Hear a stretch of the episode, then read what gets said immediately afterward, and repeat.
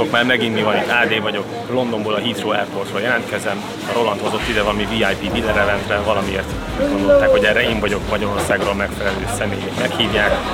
Kíváncsiak, mit akarnak kutatni, hova visznek, semmit nem mondtak el, azt sem tudom, hova megyek. Mi fog történni, úgyhogy ha nem lesz több blog epizód, akkor tudjátok annak az okát. A businessman.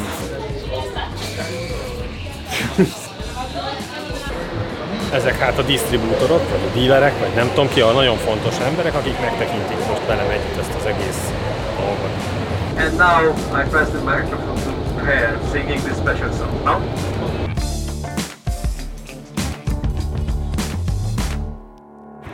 És most mindjárt ki fog derülni, miért jöttünk ide.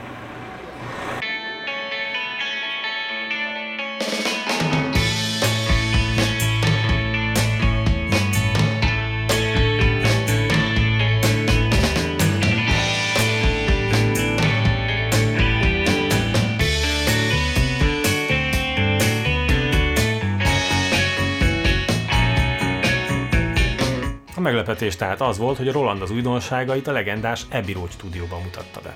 Azok kedvéért, akik nem jártak még ott, viszont nagyon kíváncsiak, megpróbálom minden képességemet összeszedve átadni, milyen érzés volt ott lenni, illetve el fogom mondani, mik voltak az újdonságok, miről esett szó.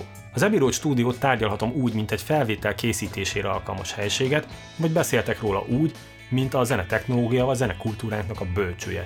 Tulajdonképpen egy kulturális igazodási pont a mai napig. nyolcvannyolc, tehát nyolcvannyolc évvel ezelőtt nyitott meg, és a világ legjobb felvételének egy jó része készült ott, magával hozva azokat a felfedezéseket, melyek mind a mai napig meghatározzák azt, hogy felvételeket készítünk vagy stúdiózunk. Az egész élményre a legjobb kifejezés talán az, hogy szakrális, tehát a tudattal nem megismerhető, legfeljebb megpróbáltam az egészet szavakkal körülírni. Ha bementek, akkor a hetedik érzéketekkel fogjátok tapasztalni azt, hogy az egész helyet áthatja a történelme, a kultúra, ami természetesen jóval több annál, mint az ott levő berendezések vagy maga a fizikai hely, ez az, amire mondom, hogy nincsenek rá szavaink. A stúdiókra leginkább technikai adottságaik alapján szoktunk tekinteni, és hát a megalomániának a különböző fokozataival már mindenki kiterjedt tapasztalatot szerezhetett saját maga is, hála az internetnek.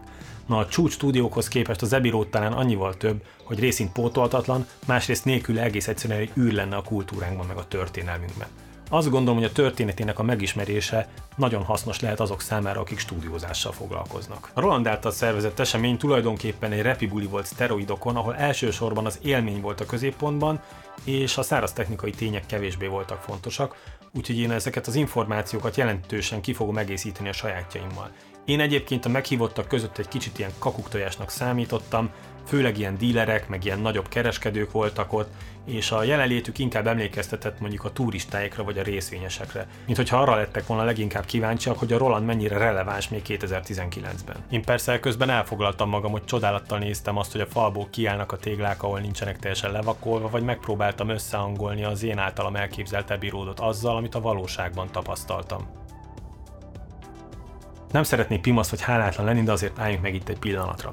A Roland kétségkívül nagyon fontos termékeket jelentett be, amikről elmondták persze, hogy megváltja a világot, de legalábbis a korábbi Roland szintetizátorokat, amiért azért nem akarom őket bántani, mert ugye ez, a, ez így belőle szólt, ez nem kifele marketingeltek ezzel, nyilvánvalóan meg kellett győzni a dílereiket, oké. Okay.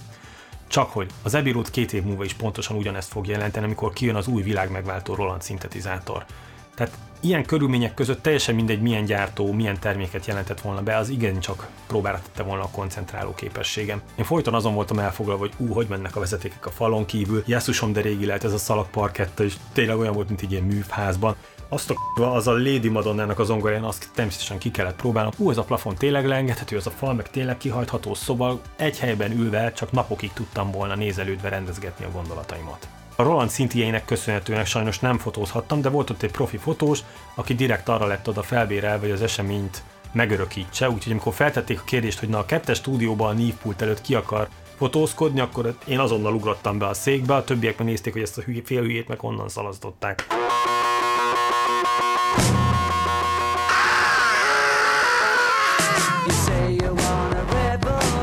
Na igen, mert hogy az Abbey Road stúdiónak több mint hatvan helysége van, mi ebből ugye a kettes stúdiót láthattuk a kontrollszobájával, és hát itt volt a Rolandnak a bemutatója. Az esemény engem érintő részén ugye láttam az em cé százegy, em cé hétszázhét grooveboxokat, láttam a Jupiter X-et, az még nem működött, az X-emet azt demozták, láttam a Phantomot működés közben, szintén demozták, A Roland arra hegyezte ki az egészet, hogy ilyen nagyon illusztris előadókat hívjon, mondom, ez ilyen, ez ilyen nagyon komoly veretés volt, úgyhogy láttam például ezt a Rachel Collier nevezetű hölgyet a em cé-kkel, rendkívül színvonalas demóval, akkor ott volt ez a Kebu nevezetű gyerek, aki korábban negyven milliárd analóg szintetizátort cipelt minden műsorához a színpadra.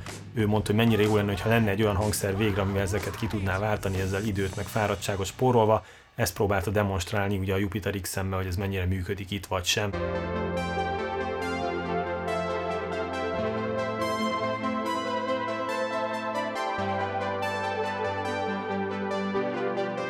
Ott volt az egy Sheerannek a producere is, ő a Phantomot demózta. Egyébként az egyik demó színvonalasabb volt, mint a másik, gyakran nem tudtam eldönteni, hogy a hangszer ennyire jó demonstrátor. Ugye a hangszerről majd akkor szeretnék véleményt formálni, ha már a kezeimben volt és kiterjedt tapasztalatom volt vele. Mindent egybevetve egyébként egy egész jó élményem támadt ezekkel az új termékekkel kapcsolatban. Na de térjünk vissza az Abbey Roadhoz, mert új Roland szintje bárkinek lehet, lemegy a Hitspace-be, ma vesz magának egyet. Szóval fontosnak tartom leszögezni, hogy az Abbey Road nem egy nosztalgia, hiszen ma pontosan ugyanannyira releváns és érvényes, mint mondjuk negyven évvel ezelőtt volt, ahogy az ott felnőtt Beatles is, aki nem mellesleg az egyik kedvenc zenekarom. A Beatles csodálatos dalai, kitűnő előadásmódja, zenészének a kvalitása messze a legfontosabb mind közül, de egy új dimenzió tapasztalatával gazdagított bennünket, ez pedig a hangzásnak a jelentősége. Mert hiszitek vagy nem, annak idején ez nem volt annyira kardinális kérdés, legalábbis nem úgy gondolkodtak róla, mint ahogy ma tesszük. Ma már persze tudjuk, hogy a zenéhez hozzácsiszolt hangzás annak szerves része és egy új minőséggel ruházza fel a felvételt, mondjuk úgy, ahogy a filmet az aláfestő zene. Az egyik kérdés pont ez volt, hogy ú, és akkor milyen stúdióberendezéseket láttál? Hát ez az. Az é em i már annak idején eladta a gépparkjának a jó részét, amik magánkézbe kerültek, mert ők ezekben akkor csak a korszerűtlenséget, meg a kötöttséget látták, nem ismerték fel azt a ezt sokszorosan felülmúló hallatlan értéket, amit az egyedi és utánozhatatlan hangzás jelent, mert ma minden valamire való világhírnévre törő művész keres. Végig se kellett hallgatnod az első ütemet, az első két leütésből már rögtön tudtad, hogy a Beatles játszik. Simán eladták a saját fejlesztésű Red elnevezésű keverőpultjaikat, amelyeken ezek a felvételek is készültek, hogy kicseréljék a szintén saját fejlesztésű té gé egy kettő három négy öt névre hallgató, jóval több csatornával és több funkcióval rendelkező pultra. Csak merem remélni, hogy az elszállítást legalább nem ők fizették. Ezt a csövesről tranzisztoros váltást hallhatjátok, a legutolsó lemezük az Abbey Road hangzásának a megváltozásában is, mely sokkal kiegyenlítettebb és tisztább az előző lemezekhez képest. Nem jobb vagy rosszabb, csak más. Még mindig nagyon vintage, de mégis képtelen már arra a fajta ilyen dreamy, koszos, öreges hangzásra, amit az előző Beatles lemezeken hallhattunk. Persze outboard volt még ott bőven, de mivel a kettes stúdió alapvetően felvétel készítésre volt beállva, berendezkedve, ezért itt elsősorban keverőpultra volt szükség, kevésbé outboardra. Na jó, ahhoz, hogy ez érthető legyen, kicsit vissza kell mennem a kezdetekhez és mesélnem. Ugye ezerkilencszázhuszonkilenc környékére eléggé elterjedt az elektromos alapú felvételkészítés, melyet én már erősítőkkel és mikrofonokkal végeztek a korábbi gramofonokhoz képest, melyek ugye ilyen tölcsérekbe recsegtek. Emiatt hihetetlen mértékben elkezdett növekedni a lemezipar, mely immáron jobb minőségben és nagyobb mennyiségben tudta előállítani a termékeit. Egy ilyen típusú vállalkozás volt Angliában a The Gramophone Company, az egyik legnagyobb volt, mely több kisebb stúdióval és egy nagyobb gyártási komplexummal rendelkezett Hayesben. A biznisz annyira felfutott, hogy szükségessé vált ezeknek az összevonása egy specializálódott struktúrába, mely innentől kezdve, és ez a lényeg, kontrollált körülmények között tette lehetővé lemezeknek a felvételét. Talán nem is gondolnátok, de annak idején az is ritkaság száma ment, ha erre a célra kialakított helyiséget használtak. Például koncerttermekben, meg templomokban, másfelől meg ilyen hotelszobákban, hiszen kihívásokkal teli reménytelen környezetben próbáltak felvételeket készíteni. Érthető, hogy ebben a helyzetben megrendezett felvételről alig ha beszélhetünk, épp elég baj volt a kintről beszűrődő zaj, vagy az ingadozó áram, vagy a változó páratartalom. A stúdió idája ezenfelül olyan gondolatokkal gazdagodott, mint például a feljátszóhelység és a kontrollszoba különválasztása, vagy a dedikált személyzet, vagy a tervezett akusztika. Ezek persze a ilyen triviálisnak számítanak, de abban az időben ezek kőkeményen forradalmi gondolatok voltak. És mindez ahhoz vezetett, hogy a felvételkészítés önálló művészetté vált. Mert erről van szó, itt most erről beszélünk. A Gramophone Company és az akkori lemezipar momentumát jól jelzi, hogy a cég Észak-Londonnak egyik legelőkelőbb részén az Abbey Road három szám alatt vette meg az ingatlant. Ezt a tizenhat szoba három emeletből álló házat vették meg, ami így az utca felől nézve semmi extra idézőjelek között, mert mint mondtam, ez egy elegáns környék. Ami pedig nem látszik az utcáról, az a mögötte elterülő tündimündi kétezer-száz négyzetméteres kert. A gyanútlan látogató bejutáskor mindössze ezen a pár méteren tapasztalja meg ezt a semmiből nagyon durva valamiben megérkezés élményét, és hát ezzel indít az Abbey Road. Szóval ezt az ingatlant vették meg ezerkilencszázhuszonkilencben tizenhatezer-ötszáz juangol fontért, és az építkezés megfelelően haladjon, behúzták hozzá az ötös házszámot is. Mindehez megbízták Londonnak az egyik legnívósabb, legmenőbb tervező és kivitelező cégét, akik egyébként részt vettek már korábban a Gramophone Company-nek a Hayes-i iparnegyedének a kivitelezésében is. Ez fontos lesz, úgyhogy erről még majd később. Na már most, hogyha valaki stúdiót szeretne építeni manapság, az is egy különleges kérésnek számít, nem, hogy akkor? Képzeljétek el, mi irodalom állhatott rendelkezésre például épületakusztikáról, vagy milyen internet, vagy kitől lehetett ötletet meríteni. Na úgyhogy a stúdió kialakítására ennek megfelelően a következő két évben az ingatlan árának a hatszorosát képesek voltak eltapsolni, és ezek persze vérfogyasztó számok, és csak azért említem, hogy érzékeljétek, hogy mennyire nem vicceltek ezek a csábók, és hogy ez a hozzáállás mindenben adott volt. A stúdió ezerkilencszázharmincegy. november tizenkettedikén nyitott meg, öt hónappal azután, hogy a Gramophone Company egyesült a rivális Columbiával. Ezek után Electric and Musical Industries Limitednek, vagyis E M I-nak hívták őket, a stúdió komplexumot ennek megfelelően pedig E M I Recording Studiosnak. A köznyelvben Abbey Road stúdióként élt, de ezt az elnevezést hivatalosan csak ezerkilencszázhetvenben kapta meg, nem kismértékben köszönhetően annak a hatvankilencben megjelent lemeznek, mely négy igazán tehetséges liverpooli fiatal zenész zebrán való átkeréséről szólt. Ez a Columbia dolog egyébként még fontos lesz. Kevesek előtt ismert, de az Abbey Roadnak volt egy elődje, ez pedig a Hayes-i ipari komplexum, amiről az előbb már szó esett. Itt ilyen nagypályás gyártása folyt mindenféle háztartási berendezésnek, úgy mint tévé, rádió, porszívó, kenyérpirító. Apropó, akinek van E M I-os kenyérpirítója, az most kommenteljen, a többiek nem kommentelhetnek. Itt volt a gyártása a lemezeknek, illetve lehetett készíteni stúdiófelvételeket is. Ami miatt az érdekes, hogy a gyártósor mellé sikerült még gründölnünk egy rakás mérnököt, meg tudóst, meg ilyen technológiai látnokot, ami további csillagászati mértékűre fokozódott a Kolumbiával való egyesülésükkor. Ekkor kerültek a csapatba olyan zsenik, mint például Alan Blumlein. A hangmérnököknek egy része valószínűleg most a homlokára csapott, hogy á, ez az a csávó, aki azt a mikrofonozási technikát hagyta ránk, és igen, valóban őróla van szó, a zseninek egy egészen különös esete. Egyébként a csávó egy önálló videót is kitenne az ilyen sztorival, mint például a hét éves korában kiszámlázta az apjának a bejárati ajtócsengőnek a megjavítását. Szóval rengeteg szabadalom fűződött a nevéhez, harmincegyben például a binaurális audio, szerencsétlen felesége pólul járt azzal, hogy elmentek moziba, az ember meg azon gondolkodott a film alatt végig, hogy mennyire gáz az, hogy a színész baloldalt van, és az egyetlen hangszóróból jobb oldalról jön a hangja. Na ennek megfelelően három évtized múlva elterjedt az, és erre most hagynék egy kis időt, amit ma úgy ismerünk, hogy stereo. Persze ez kitalálta a szükséges felvételi rendszert, vagy hogy hogy lehet egyetlen barázdában a lemezbe vágni a két sávot, és hogyha már így adódott, akkor álmodott hozzá egy lemezvágógépet is. Részt vett még igen jelentős ribbon mikrofonok fejlesztésében az S T C nevezetű cégnél, ez valószínűleg keveseknek mond valamit, de higgyétek el nekem, hogy vintage ribbon mikrofonokban ez egyik non plus ultra. Vagy említhetném például, hogy a világháborúban katonai radarokat fejlesztett, ami konkrétan beleszólt a történelembe. Hát most csak ezt az egészet azért mondtam el, hogy érzékeljétek, hogy milyen szintű szürkállomány volt a háttérben, azok mögött, a művészi produkciók mögött, amikről beszélgettünk, vagy amiről emlékezünk. Amit értenetek kell, hogy annak idején nem volt hitspace, ahol bemehettetek ilyen képtelen kérdésekkel, meg kérésekkel, mert bármilyen nemű kérés, meg kérdés képtelennek számított. Sima iksz el-re csatlakozód akkor lehetett, hogyha például előtte feltalálod, vagy építhettél magadnak mikrofonálványt. Szóval a stúdióberendezésekhez való hozzájutás az pontosan ugyanolyan exkluzív, meg ilyen kiváltságos dolognak számított, mint mondjuk maga a stúdiózás. Szóval, ha az Abbey Roadnak szüksége volt valamire, akkor azt nekik Hayesben szépen legyártották, időnként világszínvonalon. Ezt nem tudom, ezt így el tudjátok képzelni, hogy mondjuk így, így oda telefonálnak, hogy haló, jó napot, egy keverőpultra lenne szükségünk. Jó, az meg mi? És akkor persze lett nekik keverőpult, meg szalagos magnó, meg mi az más, amit aztán teszteltek az Abbey Roadban. Egyébként korábban az amerikaiaktól, például a Western Electric-től béreltek stúdióberendezéseket, amiért jutalékot fizettek az eladott lemezek után.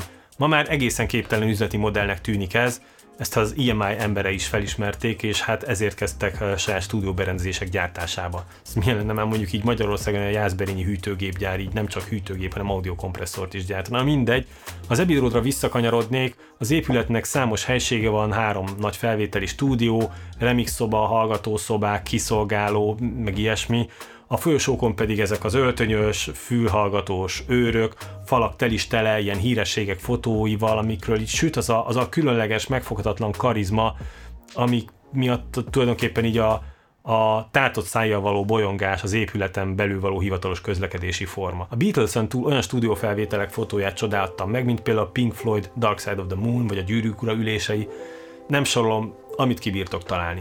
Bennünket a kettes stúdióban láttak vendégül, ott járkálhattunk, érinthettünk meg dolgokat, meg, meg, meg lehetett csodálni, meg megnézni mindent. Ugye itt született a Beatles felvételeknek a kilencvenöt százaléka, ezt láthattátok a legtöbbet fotókon. Jellegzetes az, hogy a feljátszó és a kontrollszoba nincs egy szintben, hanem egy hosszú lépcső vezet fel. A Roland tehát itt tartott a bemutatóját, de felengedtek bennünket az előbb említett kontrollszobába, ahol egy idős hangmérnök bácsi oldalán két fiatal segéddel szórakoztatta a jelenlevő, egyébként turistaként viselkedő ilyen halkszavú dílereket. Egyedül én ugráltam, csak ott meg fogdostam a nagy nív pultot, ami egyébként egy nyolcvannyolc eres volt, szépen kopott, illeszkedik a stúdiónak a nívójához, meg a hangulatához.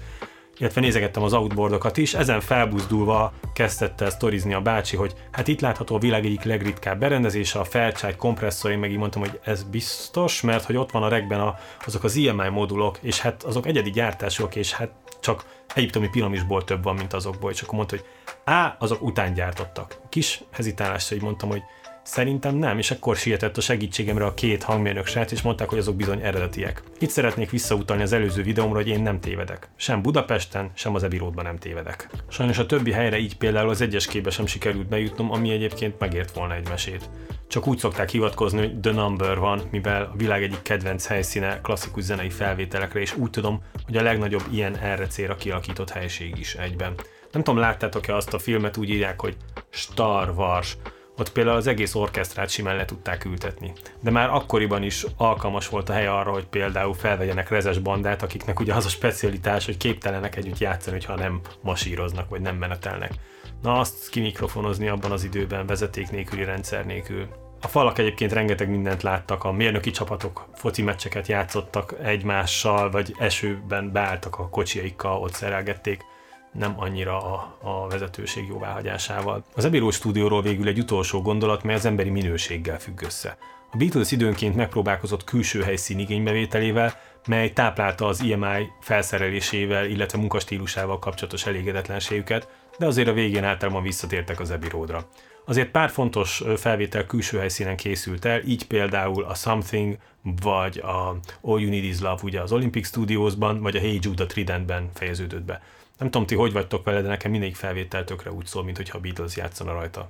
Ha értitek, mire gondolok. Most pedig a bemutatóról. Az engem érintő új termékek az em cé százegy és hétszázhetes grooveboxok, az új Phantom Workstation és a három új virtuálok szinti a jé u nulla hat, a Jupiter X és Jupiter iksz em. Ezek közül egyértelműen az em cé százegy és hétszázhetes a kedvenceim, amik ugye grooveboxok, bár egy kicsit túlmutatnak azon, amit ezekről a grooveboxokról eddig tanultunk. Az élőzenélésben továbbra is van egy betöltetlen űr, az egyik leggyakoribb kérdés részletekről az Ableton Live funkcióinak a színpadra vitele számítógép használata nélkül. Erre korábban voltak már megoldások, úgy mint például az Electronnak az Octatrackje, vagy az Akai em pé cé Live, illetve Akai Force. Most annélkül, hogy én töviről hegyire végigvettem volna az új em céket, már kimerem jelenteni, hogy ez egyik legerősebb megoldás lesz a piacon, mert sokkal olcsóbb a többieknél, tudásban viszont nagyon hasonló, illetve sokkal könnyebben megtanulhatónak, sokkal átláthatóbbnak tűnik a társainál. nyolc sávval dolgozhatunk, melyek mindegyike lehet szintetizátor, dobgép vagy looper. A szintetizátor a szokásos virtuál analóg oszcillátorokból vagy saját mintánkból álló ilyen kromatikus visszajátszásra képes hangszer, a dobgép tizenhat különböző mintát tartalmazó sáv, a looper pedig a saját felvételinket hordozza, melyeket indíthatunk a zenénkkel szinkronban vagy anélkül. A szekvenszer rész képes a játékunkat felvenni real-time kvantával vagy anélkül, illetve lehetőségünk van lépésenként itt, tehát step szekvenszer stílusú bevitelre is. A felvételeket ilyen klippekbe készítjük és ott szerkeszthetjük, és az Ableton Live-hoz hasonlóan vagy az ott megismert módon tudjuk őket egymástól függetlenül, tetszőleges kombinációban indítgatni. Különlegességnek számít még, hogy a tekerőkről és a potméterekről mi magunk dönthetjük el, mely paramétereket vezéreljenek. Ez lehet például a külső effektnek a send és returnje, és igen, ez a berendezés tud például a külső effektet bevonni a zenélésbe. Nekem tökre úgy tűnik, mint az Ultimate élőző cucc. A kisebbik tesó a százegyes, az csak négy sávos, meg egyszerűbb kezelőfelülete van, viszont elemről működik, tehát mobil és olcsóbb. A kezdeti ára száz hatvanháromezer-kilencszáz forint lesz bruttóban, a nagyobbik pedig háromszázhuszonhétezer-kilencszáz forint. Ez ebben a kategóriában nagyon olcsónak számít. jé u nulla hat á. Az eredeti jé u nulla hatot már kivezették korábban, most viszont visszahozták és belerakták a Juno száz hatnak a modelljét. Egy Loopop nevezetű youtuber felrakott egy ilyen összehasonlítós videót, amit meg lehet hallgatni. Én lényegi különbséget hallok a kettő között, de a kommentekből azt tapasztaltam, hogy ez egyáltalán nem általános. hallgassátok meg, mindenki el tudja dönteni maga, hogy ez érdekes, vagy számottevő, vagy milyen. Ennél nagyobb durranás az új Phantom szintjük, ami a Workstation kategóriában akarja letenni a névjegyét. Rolandéknál úgy láttam, hogy nagyon komoly becsípődés ez a billentyűmechanika, úgyhogy ennek megfelelően az új hatvanegy és hetvenhat súlyozott billentyűs változat nagyon komoly fejlesztést látott, nagyon jó érzetű billentyűzete van, a nyolcvannyolc kalapácsos pedig hozta a közkedvelt pé há ötvenes mechanikát. A zongora a szokásos V-piánó, a Rolandék ebben hisznek, a szintimotor pedig ez a Zencor elnevezésű dolog, ami egy ilyen viszonylag átlagos, ilyen subtraktív, meg sample playback egység. Főújítás az, hogy nagyon sok példányban tud futni, tehát nagyon sok oszcillátor, meg nagyon sok egység használható belőle. Van itt viszont egy szokatlan dolog, a hangszerbe beleraktak a digitálisok mellé egy analóg szűrőt, és így egy csatorna vagy egy voice erejéig el lehet küldeni a hangot ebbe a szűrőbe processzálni, ami szerintem egy tök király gondolat, mert gyakorlatilag egy workstation-nel tudnak versenyezni az igazi analóg szintetizátorok ellen. Az értelme szerintem az lenne, hogy az embernek nem kell külön analóg szintit cipelnie második billentyűnek magával a színpadra, hanem rögtön benne van a workstationbe, és ez egyezik a Rolandnak azzal a gondolatával, hogy ők igyekeznek ilyen univerzális hangszereket gyártani. Annyi biztos, hogy a prémium árát ezzel simán lehet indokolni. A hangszer kivitele szerintem mindenképpen új szint a Rolandnál, végre leszoktak erről az ezüstözött, meg tükröződő dolgokról, egész komoly benyomást kelt, mondjuk a hátán a piros rész az egy kicsit számomra furcsa, de mindegy, az a lényeg, hogy jól néz ki, szerintem esztétikailag tök oké. Okay. A kezelőszervek nagyon jó minőségűek, a potik felbontásán fejlesztettek, most már nem hét bites, hanem sokkal nagyobb, ennek szerintem nincs sok értelme, ezt korábban is megoldották legprocesszorokkal, tehát ez a nagyon múltban láttunk ilyet, hogy egy hangszernek így így trackinggel valamilyen kontrollerre, úgyhogy szerintem ez egy fölösleges fejlesztés, ami viszont nem az, az az új érintőkijelző, ami nagyon jó érzékeny, nagyon jó reagál, nagyon jó felbontású. Tehát végre nincsenek olyan averzióink bele szemben, mint ahogy mitten a Core Chronosnál, aminek egyáltalán nem, tehát tök idegen volt, nem volt jó használni azt a kijelzőt. Ez most tök rendben van. Kicsit túlzásnak érzem, és hát nem tudom kinek szól, de van rajta két darab cé vé gét interfész is, tehát tud működni modulár szintikkel együtt is. Egyébként nem tudom elképzelni azt a piacot, ahol ez a tipikus workstation-ös Maestro modulár szintikkel kapcsolja össze a... Tehát ez egy, ez egy ilyen, szerintem egy idegen párosítás, de örülünk, hogy van. Nagyon sokat egyszerűsítettek az eszköznek a kezelhetőségén, megszüntették ezeket a korábbi performance, meg kombi mód, meg ilyen egyáltalán módok közötti ugrálást, úgyhogy a hangszernek az egyik fő újítás, hogy sokkal könnyebben kezelhető, mint a korábbi workstation-ök. A legkomolyabb újítás az én véleményem szerint az Apple szoftverekkel való integráció. Ezt úgy képzeljétek el, hogy a Roland és az Apple együtt dolgozott ennek érdekében, így összevarták a Phantomot a Logic, GarageBand, meg Main Stage programokkal. Ez azért érdekes, mert egyetlen egy darab u es bé kábel segítségével a Roland Phantomnak a kijelzőjéről tudjuk vezérelni ezeket a szoftvereket, ami mellesleg látja az abban levő plugineket, azoknak a paramétereit, állapotát, és gyakorlatilag a kijelzőjén ad ezekről támogatást, meg oda-vissza működik a dolog egészen fantasztikusan. Ezen túlmenően a hangját is tudja küldeni u es bén keresztül a gép felé, és lehetővé válik az a csodálatos dolog, hogy a plugin szoftverek és a Phantom hangját lehet léjerelni, tehát rétegezni egymás fölé. És akkor végül a Jupiter X és iksz em. Most tegye föl a kezét az, aki várta, hogy ez a szintetizátor jöjjön. kétezer-tizenkilencben és a Roland kihoz ismét egy virtuális analógot, ami hát mostanában nem annyira divat. Egyáltalán a digitális szintetizátorok nincsenek most annyira divatban, mondjuk jól leszámítva az új vé pé-ből szintiket, az most nagyon megy, a vízcsapból is az jön. Hát én úgy vagyok vele, azért mindegy, hogy ha jól szól, akkor legyen. Most a Roland a szokásos módon a régi hírnevéből próbál megélni, amivel hát... Oké, okay, de hogyha mondjuk úgy szólna, mint az eredeti Jupiter, akkor hívják úgy, és nézzen is ki úgy, de semmiképp sem fordítva. Szóval ne az legyen, hogy nem úgy szól, és akkor megpróbálják ugyanolyanra csinálni, hogy az emberek mégis elhiggyék ezt. Egy tök új motorja van, amit Acornak neveztek el, ez váltja a korábbi á cé bé-t, ami egy ilyen analóg komponens modellező technológia. Na most az új szinti a butikokkal ellentétben nem négy, hanem kétszázötvenhat hang polifóniára képes, ami felveti bennem azt a kérdést, hogy vajon tudták-e tartani azt a számítási pontosságot, amit mondjuk a korábbi á cé bé-k tudtak. Ez egy jó kérdés, főleg, hogy az á cé bé ugye az csak analógot tudott modellezni, ez pedig hozza ugye a digitálisokat úgy, mint az er dé zongora, meg az iksz vé nyolcszázötven, meg emellé persze behozza az analógokat, az es há-t, a Jupitert, a jé iksz-et. Most látszik, hogy ebből azt akarták csinálni, hogy körülbelül egy ilyen gyűjtemény a korábbi legjobb Rolandokból. Még kérdéses, hogy ezek a, ezek a nagy levesek, ezek mennyire tudnak jól működni, de fogadjuk el, hogy az, majd kipróbáljuk. öt part multitimbrális, tehát ennyi különféle hangszín tud egyidejűleg megszólaltatni, és a legjobb funkciója szerintem az, hogy a partok között el tudja osztani az arpeggio egyes hangjait, tehát azok képesek más-más hangszíneken megszólalni. Hangszerekről nem szeretnék vitatkozni, mert az mindenkinek a személyes ügye, be lehet jönni a Hitspace-be és el lehet dönteni, hogy valakinek az eredeti autentikus analóg kell, vagy jó ez a virtuális digitális. az egyébként nem egy buta dolog, hogy valaki szeretné a hangszíneket vég nélkül kombinálni, léjerezni, ugye ezt most megteheti itt a nagy polifóniafok miatt, tehát ez egy egyedi mérlegelés kérdése. Az X-em, tehát a kisebbnek az induló ára négyszázkilencvenegyezer-kilencszáz forint lesz, a nagyobb árát sajnos még nem tudom. Nekem a felvetésem az lenne itt, hogy az a vevő, akinek az es há százegy hangja kell, az ugyanaz a vevő, aki az er dé hétszázon szeretne digit zongorálni? Mert ez a kettő hangzás azért nagyon különböző. Mert értitek, az ára azért ennyi, mert ezeket együtt tudja. Kíváncsi lennék a véleményetekre, úgyhogy írjátok meg, mit gondoltok erről. A nagyobbik változat a Jupiter X, ami tök ugyanezt tudja, tök ugyanúgy szól, csak több kontroller van rajta, meg nyilván nagyobb a billentyűzete és egy kicsit drágább. Árat nem tudok, viszont jövőre jelenik meg. Magukkal hoztak egy ilyen mutatható darabot, de az nem működött, azt nem lehetett kipróbálni. Ezek tehát az új termékek, és most pedig folytatom a sztorit, mégpedig a szállásról. Végre a szálláson! Úgyhogy egy kis levegővétel, aztán megyünk vacsorázni, valami nagyon pos étterembe fognak elvileg bennünket vinni.